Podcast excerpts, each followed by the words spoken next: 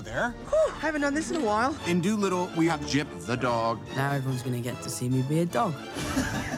Ah, someone's been a bad boy. Jip, you need to stay behind and guard the queen. Stand back, everyone, while I secure the perimeter.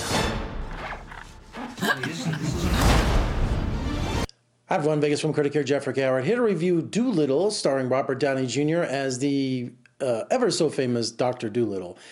Dr. Dolittle with Rex Harrison was one of my favorite films as a kid, even though as I got older and I learned that the film almost bankrupt 20th Century Fox, including Cleopatra. So they had these major bombs that went just so much over schedule and over budget that it threatened the very existence of 20th Century Fox.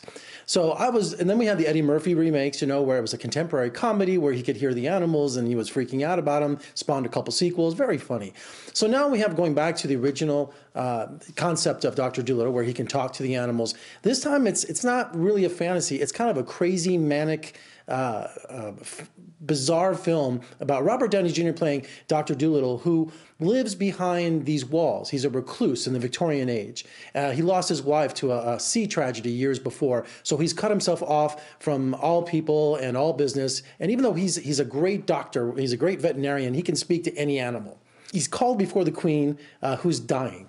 Okay, so this young Queen Victoria is dying, and the only place he can get this this medicine is on this one island. So he goes on this sea adventure.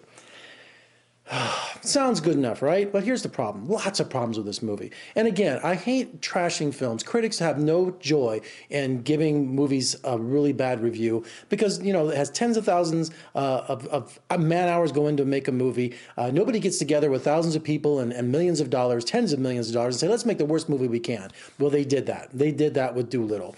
Because all the animals, even though uh, they're, they're making their normal noises, the movie shows that we can hear them speak as long as, as long with Dr. Dolittle.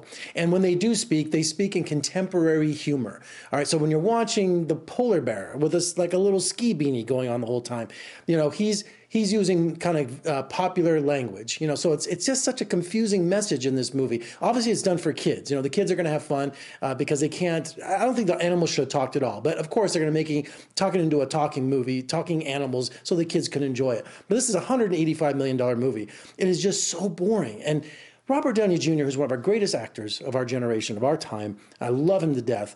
Uh, he his entire voice is dubbed, it's looped, or whatever technical term you want to use. I don't think he spoke a live word in that movie in, in one frame. And he used his weird Scottish accent. I guess he couldn't use an English accent because then that would be Sherlock Holmes. So I, am like, what is he doing with this? And he he played the role so seriously, like like he was a real crazed, disturbed individual who cared about nothing except his own misery, drinking himself to death behind these these walls of his of his mansion. So it just wasn't a very inviting movie. It wasn't a warm movie. There was no fun about it it. And the voyage was from hell. I'll tell you that. We end up at some island, the Tiger King, uh, Antonio Banderas, where we have uh, it was a Benedict Cumberbatch who does the voice of the tiger, and we have a gorilla that tags along too, who's afraid of his own shadow. So we have all these characters that are these crazy, kooky things like for little kids to laugh at, while the adults are holding their heads, going, "What is this movie?" It is literally unwatchable, and it's really bad for Universal Studios to going off Cats, one of the biggest bombs of all time, to go right into another animal movie you know, right away with Dolittle. So it should have been more fun. It should have been lighthearted. And first of all, I didn't understand why Robert Downey Jr. did this movie. But when he's investigated more, his wife had something to do with it as one of the executive producers. So I think the Downeys had a lot to do with this movie from start to finish. He just didn't accept this role. He created this movie along with his family, uh, maybe his production company. But I'm telling you, I tried my best to find something I liked about this movie, and it was just one of the most unwatchable bores uh, I've ever seen. It really is, and it just pains me to say that.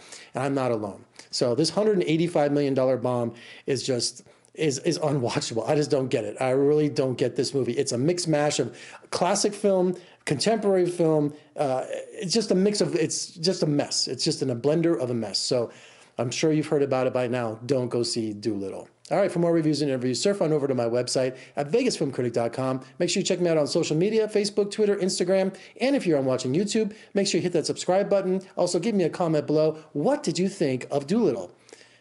I know you could probably write a light, write, write a lot, but just write a little bit, okay?